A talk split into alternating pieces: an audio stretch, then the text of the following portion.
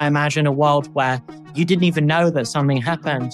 Robot lawyers were fighting for you in the background, and almost immediately they get you the refund or something back. Today, we're talking about the fascinating intersection of law and technology. So, the law is a set of rules that a group of people agree upon to regulate a specific region, often through the application of penalties if people break such laws. So, for example, in many regions, it's against the rules to steal something from another person. And if you're caught breaking such law, well, a penalty is applied. But what happens when you don't have the resources to fight for your rights? Whether it's a major medical bill or a minor parking ticket, even if you were in the right, is it easier to just pay? Well, Joshua Browder's answer is do not pay. He's built a thriving company off the same name that helps consumers fight corporations, beat bureaucracy, and sue anyone at the press of a button. Through the power of technology, Do Not Pay has resolved over 2 million cases successfully. And in this interview, we get to hear from Browder himself about where he hopes to take the company, including his firsthand account of his recent plan to bring the robot lawyer into the physical courtroom. You're not going to want to miss this. As a reminder, the content here is for informational purposes only, should not be taken as legal, business, tax, or investment advice, or be used to evaluate any investment or security, and is not directed at any investors or potential investors in any A16Z fund. For more details, please see a16z.com slash disclosures.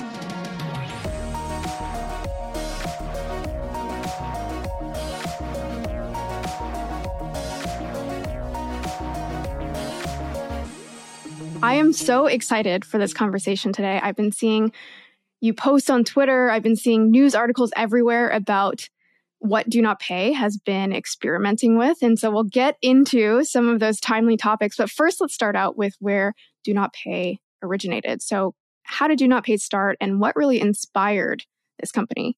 So, it's no secret that I'm a terrible driver. And when I started driving at age 18, I got about 30 parking tickets between the ages of 18 and 20 in London and also when I moved here to study in college. And I couldn't afford to pay these really expensive tickets. And I learned something remarkable, which is if you know the right things to say, you can save a lot of money.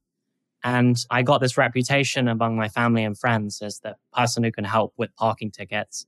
And it wasn't long before people were just messaging me, just pictures of their tickets. They wouldn't even say anything. I didn't want to copy and paste all of these documents. And so I thought, why not build an automated solution with templates where a user can select an option and then a defense is generated and sent to the right place. And I really just did it for a few family and friends. And I never could have imagined that it would go globally viral because people hate parking tickets. And that's what made me realize that the idea of helping people with technology and consumer rights is bigger than just tickets. And so I spent the past almost seven years now expanding Do Not Pay from parking tickets to many other areas of the law. Well, yes, many other areas of the law. Your website has, I think, over a hundred different use cases or applications that you help your customers with. And I just want to call out a few and get you to quickly explain what this is, how it works, because I think many people are maybe familiar with Do Not Pay's parking ticket support, things like crafting a cease and desist letter. But let me just give you a few examples that I was surprised by. So, one of them that I saw on your website is free raffle tickets. What does that mean? So, there's this obscure law in America that says that you can enter any competition for free. So, you hear on the radio, you can pay to enter, but they always bury in the terms of service that if you mail an obscure letter to an obscure address, you can enter for free. So we've built a product that automates free entry into any competition. So you just paste in the terms of service, or you can even just choose from competitions that our bot scrapes on websites and it enters it for you for free. And this is the thing with Do Not Pay. There are so many laws that help consumers that no one has the time to actually follow through with. And that's a great job for technology. And it empowers those people through technology, right? I feel like there are people who know about these loopholes within raffles, for example, but they're just manually entering into these things without the knowledge or without the support of technology. Let's go through one or two more just to kind of give people an understanding of the vast range of areas that law can be applied. One of them was egg donor rights. What do you mean by that? There are all these rights around egg donors and making sure you get compensation for expenses and things like that, which is important. And also on the other end, there's compensation opportunities for donating that sort of stuff. And we've automated kind of signing up for that if people need extra money. It's a very controversial product, but we're happy to give people more money. I'm sure there are many controversial products that you facilitate. What about this one? This one's not so controversial, but I thought it was interesting. Find my lost pet. Every city or most cities have these forms where if your pet is lost, you can fill it out. And if the pet is found on the street and it walks towards a fire station or a police officer, they'll deal with it and then they will put it into the system to see if someone's reported it as lost. And this is another area where people don't have time to fill in these obscure government forms. The same is true for airport lost property forms. We've automated all of these lost property forms at major airports. So do not pay is really about saving people time with obscure consumer rights laws and also government services. Yeah, I like that positioning. And another positioning that I've heard you say is basically the general counsel for consumers. And I love this idea where the average everyday person doesn't necessarily have the funds or the time to represent themselves effectively. And you've been able to use technology to empower these folks. So let's fast forward. You started seven years ago. Where is Do Not Pay now? Like, how many customers are you servicing? How many people are actually using these tools, as you said, as their general counsel? So we've submitted over 2 million cases and we have hundreds of thousands of active subscribers at the moment. What's really exciting is that a lot of this stuff is not necessarily the obscure products you mentioned, but getting serious refunds from companies. So refunds are our most popular product, canceling subscriptions. Some gym memberships require you to send a signed letter and mail it to an address just to cancel. Suing robocallers, getting discounts, these kind of high ticket items that people don't have time to wait on hold for hours just to get a couple hundred dollar refund. And so that's a good job for software as well. So tell me a little bit more about that particular use case where you are helping someone get a refund or get access to something where it typically would take hours of someone sitting on the phone. How are you actually facilitating that with technology? So our motto is the squeaky wheel gets the grease. So if you are on a flight and the in-flight Wi-Fi doesn't work and you've paid, it's now $50 if a transcontinental in-flight Wi-Fi and it doesn't work, our software will generate a letter and send it off to United Airlines and it will cite FTC statutes and be really aggressive. United will receive that letter and think it's not worth it. And so 80% plus of the time, they just grant the refund. And that's what's amazing is just with a template letter, we've managed to achieve all of this success over the past few years. But what's really exciting is in the past kind of six months, we're actually using more and more true AI versus decision tree templates. Mm. Tell me more about that. This differential between maybe what people did in the past, which was a human lawyer drafting up a letter, to I'd say a second step, which is using technology, not necessarily AI, but really to take different pieces that are necessary and crafting them almost like a template. And then a third generation, which is using AI, which is not just a template, but really bringing in all of the prior examples for a particular letter and crafting something net new.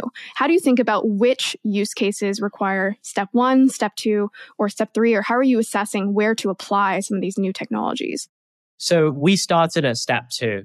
And so what we did was we said, well, all of these letters that you had to pay a lawyer $300 for, we're going to automate with document automation, which is a very simple technology, but it's something that hadn't been done for these types of letters we were doing.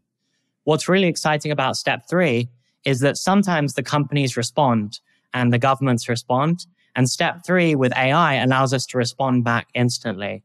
So instead of helping someone with a $100 dispute with Comcast, we can now work on $10,000 medical bills because Comcast or United might let that $100 go, but no hospital is just going to let $10,000 go just because of one letter. And so you really have to have that conversation back and forth. And so what we're working on now is actually communicating live on medical bills specifically. And I can go into the laws we're using around that. That will be kind of our first major AI product in Do Not Pay. Please tell me more about that because something that I would love for you to address is the fact that some people may push back on this idea of having a robot lawyer because some people might say that actually having a mediocre lawyer or a bad lawyer is worse than having no lawyer or representation because you might get yourself into more trouble. I don't know if that's the case with the medical bill example, but tell me more about how you're using these AIs to really have this back and forth and ensure that it is the high quality back and forth that you would want if you were actually enlisting counsel.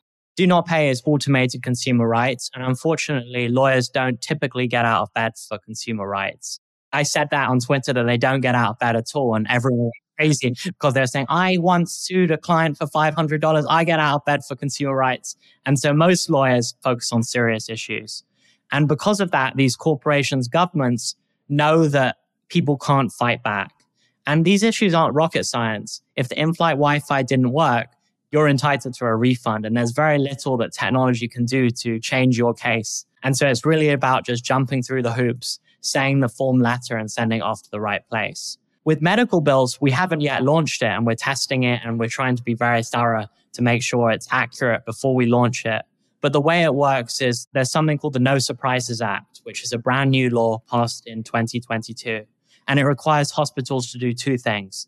The first is to publish their prices. And a lot of these hospitals, when they were complying with the law, they published their prices in like obscure PDFs and Excel documents on their website. And so what we've done is we've had GPT scrape all of these websites, create a master Excel of 1.4 million rows because they don't name these treatments properly. They just put obscure codes and standardize it among all hospitals in the US. So that's the first step. Then the second step is this law requires hospitals to provide a good faith negotiation to provide discounts on medical bills. And so the way it works is say you upload a bill, it takes what's in the bill itemized, compares it to this master list of nearby hospitals offering the same treatment. And if any item is more expensive than a similar hospital, it crafts it in this letter to say that I'm asking for a good faith discount because a similar hospital is offering the treatment at a cheaper rate. And it's not even a different hospital. Sometimes the same hospital is offering a treatment, but for insurance, it's like 50% of the cost if you're paying the cap price. And so all of this stuff is not rocket science. You can have a lot of impact with just a letter. And a lot of lawyers say, well, if you're being accused of a serious crime, maybe AI is not a good idea. And I think that's true. But certainly for fighting back against corporations, we haven't seen much go wrong. And I think it can be a net positive for people. Yeah, I want to get into this further conversation around what AI can and can't do, and also your venture into the physical courtroom. But I think what you called out there is so important, which is just in many cases, we would hope that the law is applied uniformly and that it's applied in a seamless way where you don't have disparities in information. But the example you gave is perfect in illustrating that sometimes it is just having access to counsel, or sometimes it is just having access to certain pieces of information to know what laws exist or what laws don't exist. Or in the case of in flight Wi Fi, like you're right, if something doesn't work, you should very easily be able to your money back. And so, with that said, I want to understand from you more about how you're thinking about evolving the different services that you offer. I mean, you already offer, as I mentioned, 100 things on your website. So, how did you decide, for example, next up is medical bills? We're addressing that. Or how do you decide, oh, actually, we want to go into the physical courtroom? Like, what are you doing to understand where your priorities should be? We're just trying to create value for people. So we look very carefully about the average amount that a do not pay customer saves on a yearly basis. And we're trying to 10x that. So instead of it being a few hundred dollars, a single medical bill could be $10,000. And that's where I think AI comes in, really raising the value of the cases that the robot lawyer can pursue. We've tried things that haven't worked well because it's too emotional. AI is not too good at dealing with emotions. So many years ago, actually, before I turned Do Not Pay into a business, I tried to use Do Not Pay for asylum, like to automate the asylum process. But with these cases, sometimes people are crying in the courtroom. And that's something that software can never really touch because you need the human touch in those sorts of cases. That's fascinating. When you're talking about the asylum case, for example, you're saying people need to go into the courtroom and vouch for themselves. Is that what you're referring to? Yeah. And it's all about emotion. It's about the judges. And of course, there's a body of law that they rely on, but it's beyond the paperwork.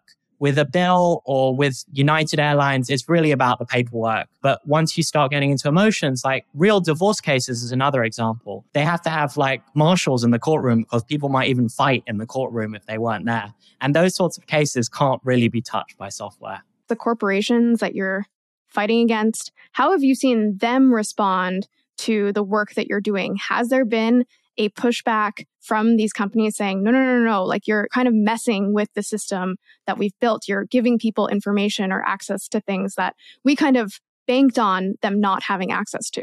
It's an arms race. So we saw this from the very beginning at Do Not Pay, where we had bots do clicking on big company websites and they would have anti bots to try and identify our bots and shut them down. And the way we got around that is we have the Do Not Pay app and it actually uses the IP of the user so it's almost like lots of distributed nodes fighting these companies, and they haven't been able to stop that. On the AI front, the big companies are using AI now to stop consumers even outside of do not pay. And that's one of the things I think is sad about new technology. It typically gets in the hands of massive corporations and governments first. So our role is give power to the people first. So one example is we have a bot that we're using internally to negotiate Comcast bills. Comcast have an online chat and it generates these instant responses to chat with Comcast. And it's obvious that Comcast is already using AI. And so our AI is chatting with Comcast AI. And on the negative side, it's kind of sad that consumers had to chat with AI to get refunds. On the positive side, at least now the AI is doing the work on both sides and saving the humans from the bureaucracy. And are you finding that you are able to keep your AI up with the AIs that are written by Comcast, for example, where they are actually winning those battles? Yes. And I think it's two reasons. The first is that I feel like I have the best job in the world and our team is way more motivated than the average big company engineer. And then the second reason is the kind of drop in the bucket. Do not pay has helped a lot of people, but if you kind of divide our use cases by our customers and the number of companies out there, it's just a small tax that they're having to pay. Maybe if we one day get to 50% of their revenue, they'll actually care properly. But at that point, it will be so kind of huge that we'll have other issues to worry about. I mean, that'll be a good problem to have, but I think it's actually a great question. This idea of if you are able to expand and really give consumers the legal counsel that they need, or in this case, like to be able to fight back against fines or charges that they shouldn't be paying, if that can expand or scale to a substantial part of the market, won't these companies have to rethink the way their businesses work? Won't new laws have to be written? I mean, one simple example of this that I think of is parking tickets, where up until the pandemic, you could kind of count on the fact that if you went and fought your parking ticket, most people wouldn't bother with this. But if you did, the police officer might not even show up. But then when COVID hit, all of these parking ticket court cases were online. And that was a totally new dynamic. More police officers are showing up, more people are showing up to fight their cases. And so the change in the system required people to rethink like are we doing this properly and so have you seen that at all or are you expecting that where companies are going to have to rethink the way that they're engaging with customers yeah i think this is one of the biggest risks to do not pay what if all the problems in america get solved fortunately America, I mean, it sounds hypocritical with my accent, but America has a lot of work to be done. And I think it will take a long time before everything is perfect. And if it is, we'll all be living such a good life. On the courtroom front, it's really interesting because I think COVID has accelerated the legal industry by 20 years. A lot of the things stopping a company like Do Not Pay were these bottlenecks that were introduced sometimes over 100 years ago. Like you have to show up to fill in this form. You have to have a wet signature for this document. So one product we have is we automate the filing of 83B elections, which is an obscure tax form for startup employees. And up until COVID, the IRS required a wet signature on that document. But during COVID, they relaxed and said you can have a digital signature, allowing us to build the product. And the same is true with these Zoom court hearings and sometimes filing of documents online. And that's actually moved us forward. And what's exciting is we continue to be forward in 2023 with all these relaxed regulations, but traffic tickets now are going back into court. So we're having all the benefits with few of the disadvantages. And is there pushback at all from the people who are facilitating these courtroom traffic ticket cases, for example, where they're like, I don't really want to bring this back to the physical world? Like, why can't we stipulate this digitally? These judges are very old, very anti technology. And even in the cases that do allow Zoom, I'm a legal nerd, so I watch a lot of like legal cases and view transcripts. And they say things like, nice of you to show up today when the attorney is on Zoom and they say something like, oh, yeah, I'm sorry, I was out of state for another case. And so they're already being prejudiced against Zoom, which is not a positive outlook. But I think it just shows how the judiciary and the legal industry is being controlled by very old incumbents that might not have the most forward view on technology to a degree, I'm not surprised, but in a way, I am surprised because the amazing thing about technology is it often automates or gets rid of the boring, mundane aspects of a job. And then you can imagine how if these judges didn't have to spend all day in court talking about parking ticket cases, they could apply their wealth of knowledge to other, maybe more intriguing, interesting diverse cases. But with that said, I think this is actually the perfect segue. I was going to wait a little bit, but let's move on to what you were hoping to experiment with, which is actually bringing your robot lawyer into a physical courtroom. So let's start there. What was this project? Yeah. So in December of last year, I made an offer on Twitter and I said that even if you lose, do not pay, we'll pay the ticket, but we want to use AI to represent you where for a speeding ticket, a user would go into the courtroom, have these bone induction glasses, which are basically like AirPod version of glasses, and the AI would whisper in their ear, telling them exactly what to say to get them out of their ticket. And we had about 300 people step forward and offer their cases. And we accepted two of them. But that's when things went crazy with the pushback from the legal industry. So, what did that pushback look like? Lawyers were writing letters to state bar associations. One lawyer called up every major state bar association in all the major cities. And what specifically about that experiment was against the rules in their eyes? The legal industry is very protectionist. So, to even become a lawyer, you have to pass the bar exam, take a test, have a government stamp of approval, even for something as minor as a traffic ticket. And their view was that even though the laws weren't written, they could never have imagined that when the laws were written in the 1800s and 1900s, that AI would be practicing law. This applied to that situation. But our view at Do Not Pay was that it didn't apply to that situation because in these laws it says a person can't practice law without passing the bar.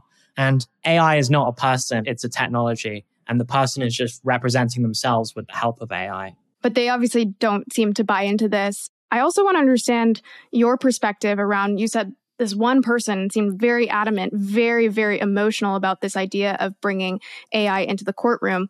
What do you think that is a reflection of? Like, why was there such effort to stop this experiment? Lawyers love rules and they love accusing people of breaking the rules. And I think they're scared of this technology. It's like the dinosaurs suing to stop the ice age. Lawyers really don't want this technology to move forward that much because they realize that a lot of their job is copying and pasting documents. Not all lawyers are like that, but some of them are. And if AI can just do that and replace them, it puts a lot of them out of work. And so it's a combination of loving rules, being worried about their profession, and also just disliking these young kind of CS students trying to take them down. I'm not part of the legal establishment and I'm trying to fight against them. So I also think there's like a cultural mismatch. So you use the term ice age there, which makes me think that you think this is somewhat inevitable. Like even though there is pushback, even though you were threatened with six months of jail time, that this may be a blip in the journey, which eventually will result in technology being applied to the legal practice, maybe in a substantial way. Is that an accurate depiction, or how do you see this progressing past this one instance? Yeah, I mean, so a Colombian judge recently wrote one of their opinions using ChatGPT. Lawyers themselves are using this technology, but instead of passing the savings on to the client, they're keeping the rates the same and just pocketing the savings for themselves. And so our view at Do Not Pay is that customers deserve the savings. They deserve to access their rights very cheaply. And you can just cut out the middleman with these lawyers taking huge sums just to write a letter. I think a fair pushback on that would be well, that's true. It'd be great if the savings were passed on to the consumer, but does the consumer who has not passed the bar, as an example, have the discretion to understand if what the AI is returning is actually something that's going to represent them well? So, is that maybe even a fair question, or how would you respond to that? everyone points to when an AI makes a mistake, but we forget that humans also make mistakes. That the bar associations actually exist to police lawyers. There are lots of lawyers who steal money from their clients. Most lawyers are expensive, but they also steal money on top of that. Somewhat lawyers, unfortunately, have drug and alcohol problems. And AI isn't perfect, but at least it's objective and it can't get drunk the night before the case. That's a good perspective. I think another amazing thing is that the technology can be cross border as well. So typically, a lawyer is specialized in one very particular area, maybe in one jurisdiction. Can you tell me a little bit more about how you're thinking about the potential for this technology to support people, not just in your region, but really anywhere? Yeah, the benefit of AI is it can read 10,000 documents and produce an answer in seconds, and not even the best human lawyer can do that. So I think the example you're talking about is a consumer rights issue relating to a timeshare. We had an elderly consumer in Boston. They got suckered into a timeshare actually in Mexico and do not pay got them out of it because there's a five day law in Mexico to cancel timeshare contracts. And so things like that, where you can help consumers in Boston for issues in Mexico. Most lawyers in Boston don't know about Mexican law. But AI does because you can just feed it all the timeshare cases and it comes out with a way out. And the same is true actually for Comcast. These generic AI models like DaVinci from OpenAI, they're not actually that good at the law.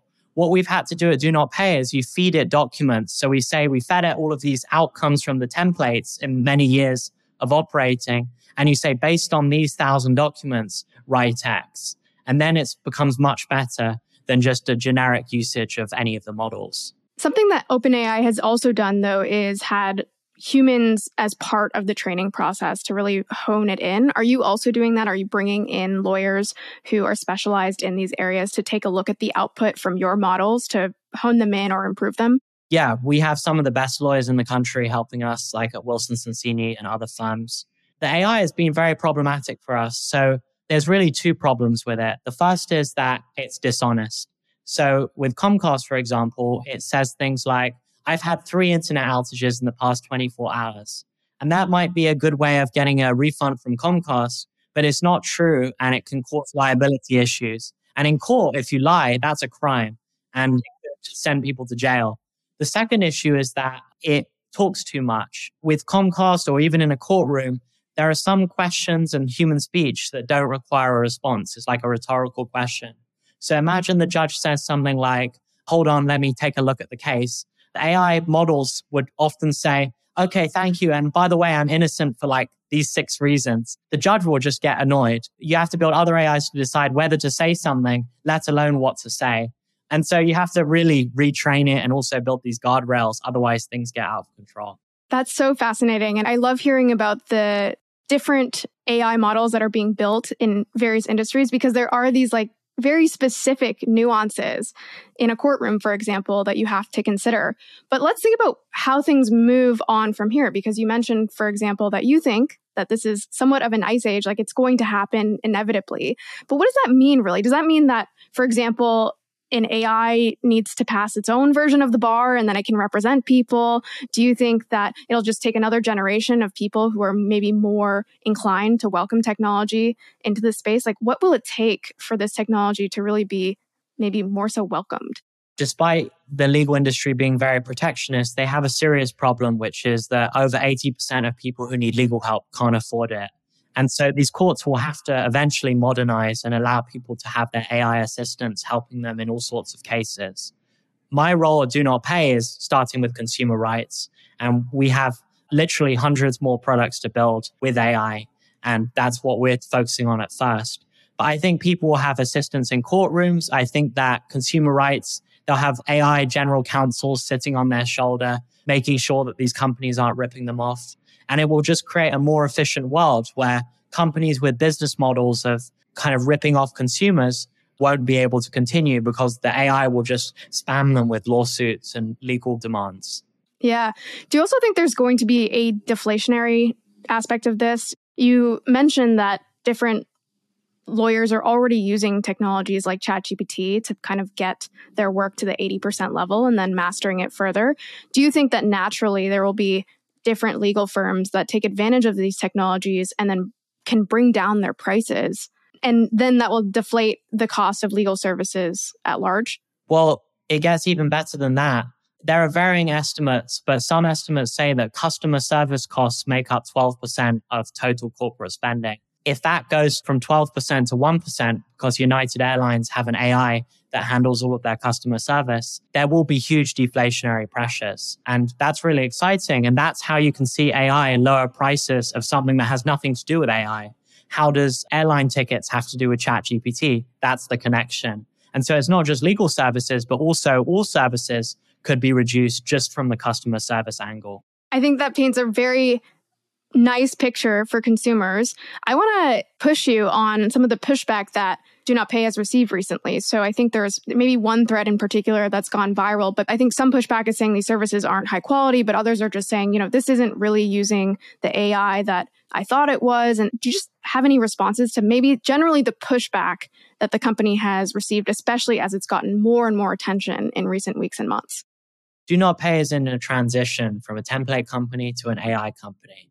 And you don't need AI to write an angry letter to your former landlord to request a security deposit refund. It's just a question of the amount and sticking that into an angry letter so that the small claims court can see that you at least tried to ask something. There's not much that can go wrong. What these lawyers have been doing is they've been signing up, creating fake cases, and creating these dramatic scenarios. So what they'll do is they'll say, I had a hundred thousand security deposit. Why hasn't the supposed AI told me that the small claims limit is $10,000? And the answer is because that's not a real case. And if you create a fake case, of course, you're going to have a fake outcome. And so there's nothing that can go wrong with these consumer rights cases that they've been trying. The true AI is coming, and that's what we've been working on. ChatGPT is a brand new technology released in November of last year. So I would just say to them, relax. It's not all that serious. It's not the end of the world to get an in flight Wi Fi refund. I think that's fair, but I think they would also say something along the lines of what I mentioned before, which is just in some cases, it can be worse to get mediocre legal counsel versus any at all. And so, is your goal here with Do Not Pay currently, while the technology is in the place that it is, to just focus on these consumer rights issues where getting it wrong actually doesn't really have much downside? Or how do you think about maybe the progression? You mentioned ideally you 10x the value that Do Not Pay offers to consumers. How do you think about taking it to that next level? Yeah, so we're trying to focus on consumer rights, but consumer rights, to your point, could be a $20,000 medical bill refund. And that creates real value for people. My goal is to make it so the average person doesn't need to see a lawyer. If you're being accused of burning down someone's house, you should probably still see a lawyer. But normal people don't deal with that. They just deal with Comcast, United, their hospital, etc. And that's what we're trying to automate with Do Not Pay. The second thing is that we really want to test these AI products much more so when they deal with serious issues and also when it's not deterministic technology. So going back to the speeding ticket, one member of the Do Not Pay team actually has a speeding ticket case coming up. And we're thinking that we can get around all of these unauthorized practice of law rules if they're representing themselves using technology they've created. And so we're looking to push forward, be very responsible by testing everything before releasing it. And I would say that consumer rights is not rocket science. And so far, they haven't actually found where something's gone wrong. It's been these lawyers coming up with theoretical problems, but people really need help and technology can help them. I want to ask maybe a far fetched question, but just if we look super far ahead, how do you see this new technology, AI in particular, reshaping the legal landscape? And as an example of this, when might a robot lawyer actually write law that governs the implementation of AI within law? Like that seems like it hasn't happened yet, but something that maybe is inevitable. I think in the next year, it's already secretly writing laws. A lot of laws originate from an overworked staffer in Congress. And I'm sure it's 2 a.m. They need to finish it and they're probably typing in ChatGPT, asking it to help them a bit. And so I'm sure in the next year that's going to happen. In the future, I think a lot more court systems will be automated and tools like Do Not Pay will help people. So I think it's a very exciting time. Speaking of an exciting time, I feel like Do Not Pay has done an excellent job of kind of keeping up with the times. And so something I saw you build recently is the ChatGPT extension which you can basically understand the terms and conditions of a website more effectively. So, how are you thinking about the gaps that still exist for consumers and maybe what other opportunities there are to give consumers their rights back? When new technology comes out, we think, how can it help people? And terms and conditions is a great example because people can't understand the changes being made, what they're giving up. So this is actually our first public product relating to True AI where you can paste in any terms and conditions, upload a document, including leases, and it will go through and tell you all the things that are non-standard and also things you should watch out for. And that's really important because people don't have time to read a 100 page document, which is what some of these leases are, especially in New York. And so that can be really helpful.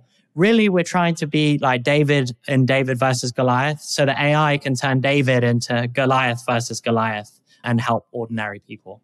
Something that's coming up in my mind as you're speaking is a question around why the law is so complex. And maybe this is such a silly question because there's nuance to life and therefore there's nuance to law. But why are so many laws 100 pages long that no regular consumer can actually read through and understand? Like, should it not just be a rule system that you could even effectuate through code, for example? I think there's a lot of lobbying that goes on the big companies spend huge amounts of money shutting consumers out of their rights. And every year it seems to get worse. There are lots of positive laws that have come out, like the CCPA and other laws around that. But I think big companies have a lot of influence in creating the laws. And one area that I'm worried about is anti AI laws. So one could imagine a law that says that no bots are allowed unless they say they're a bot. And you're already seeing companies implement these policies. And that could easily be a law. I could imagine members of Congress signing up for that idea. And that would hurt a lot of consumer rights and automated systems helping people. What makes you think that people will actually implement a law like that? Or are there other rules that you see on the horizon based on your experiences with companies, with lawyers who are pushing back against some of this new technology? The fear when any technology comes out is huge. And it doesn't help that people like me are stirring things up. And fear creates action on behalf of governments and big companies. And so that's very worrying. The good news is that there are a lot of things in the law. We have over 100 years of law to deal with that if you jump through the right hoop and follow the correct processes, you can get results.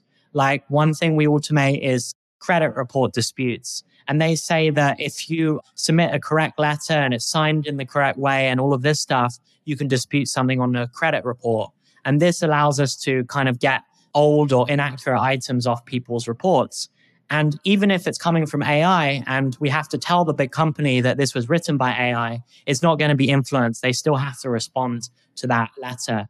And so there's all these rights that people have. And I don't think that they can strip them all away with one law, but it is worrying about where kind of Congress is heading. Yeah. I love that you said or you mentioned that you like stirring the pot.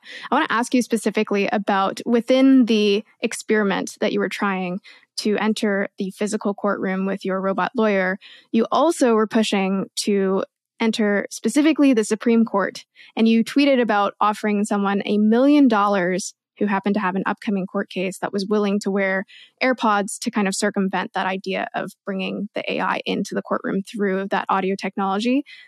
What made you want to push for that? I think it would show everyone that AI is nothing to be scared of and is actually pretty good at understanding lots of documents. AI even passed the bar exam or a portion of the bar exam. And so it is better than some lawyers. And if it was brought in the Supreme Court and all of the little cases we were dealing with, like traffic tickets and consumer rights disputes, people would think that it could help them on the smaller stuff. I didn't expect any lawyers to accept our offer. We got lower court lawyers accept our offer, but no one at the Supreme Court. But it was a serious offer. And if you know anyone, please let me know. Well, I'm curious to hear what you're hearing from the lawyers who are supportive, because we've kind of talked about the pushback from the legal world that is not in support of some of these ideas and some of this technology. But it does sound like there are people on board and also people who are using some of this technology today. So, what are you hearing from that side of the spectrum?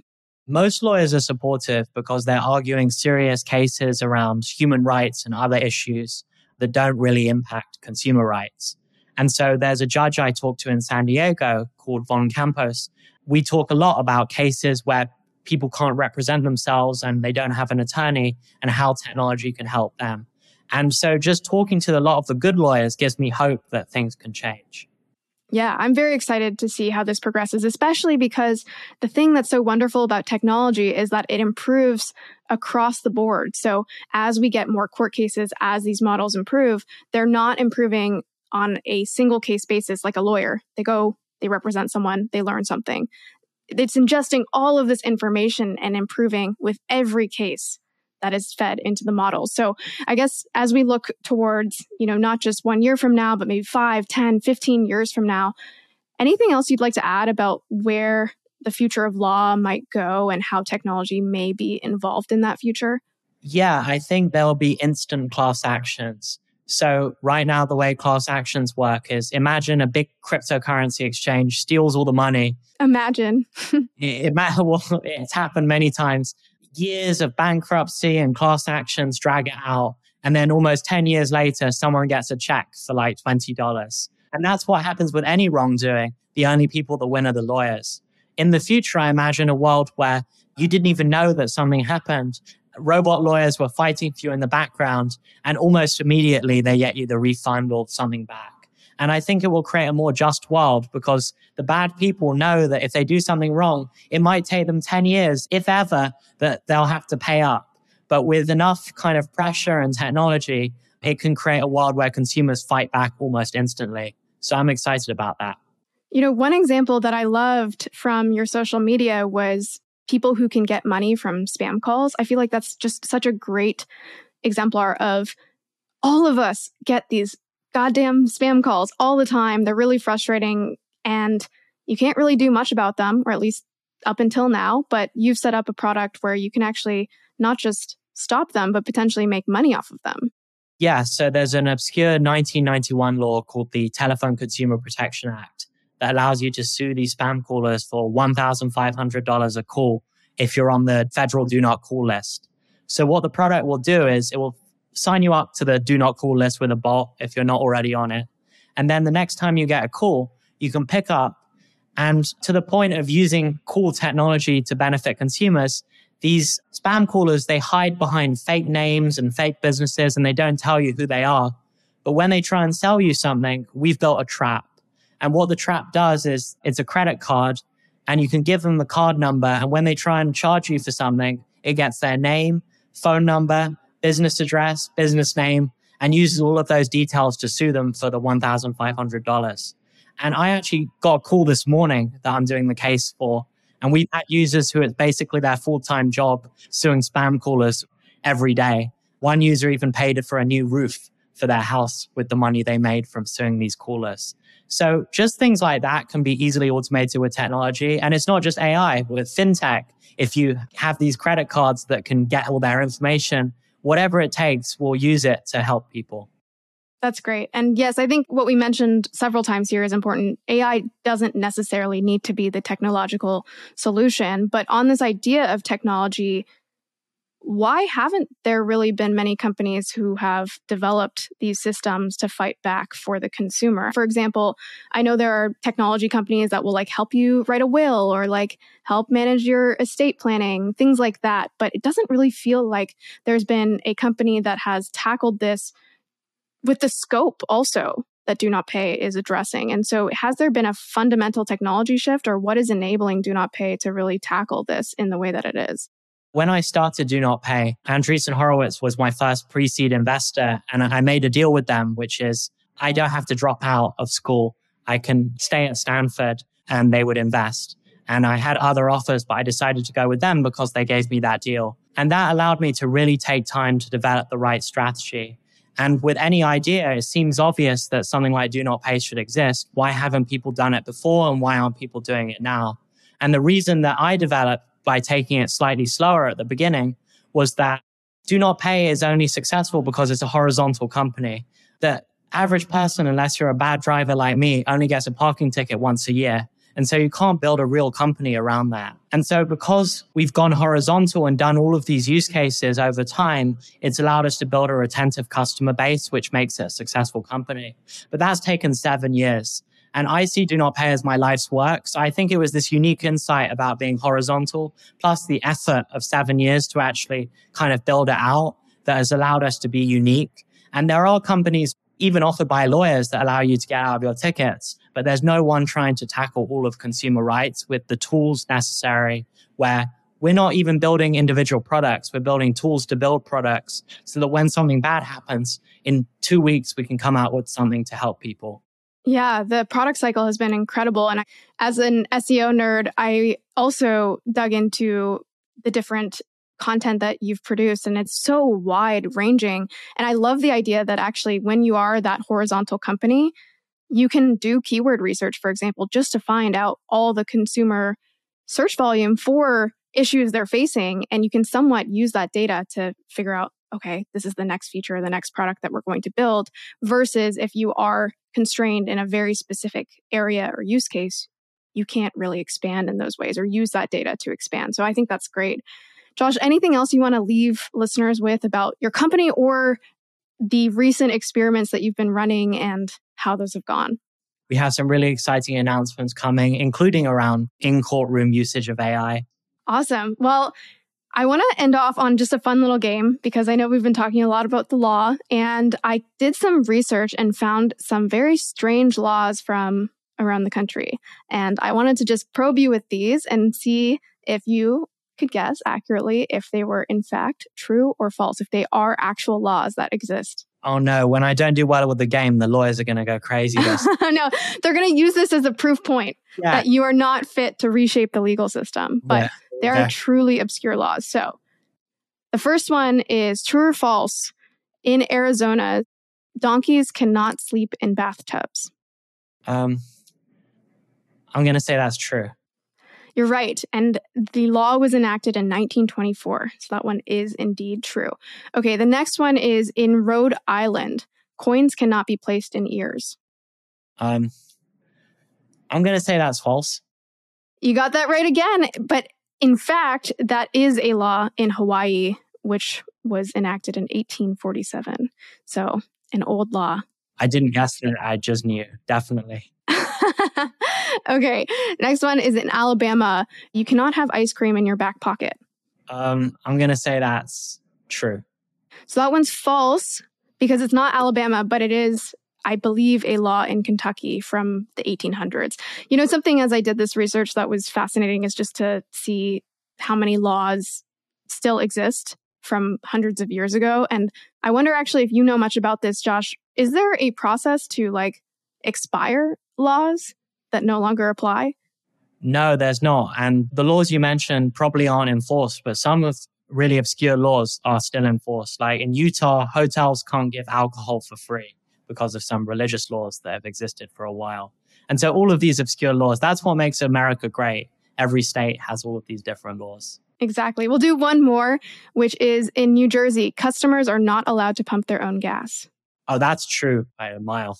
Yeah, that's true. That's true. And that was enacted in 1949. So I believe it's one of, if not the only state where that's still true. But, you know, you're not covering some of those laws, but I think I would really encourage people to go to Do Not Pay and look at the super wide range of things that you are supporting consumers with because it's really eye opening.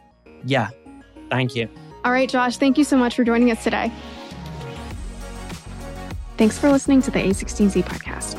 If you like this episode, don't forget to subscribe, leave a review, or tell a friend. We also recently launched on YouTube at youtube.com slash a16z underscore video, where you'll find exclusive video content. We'll see you next time.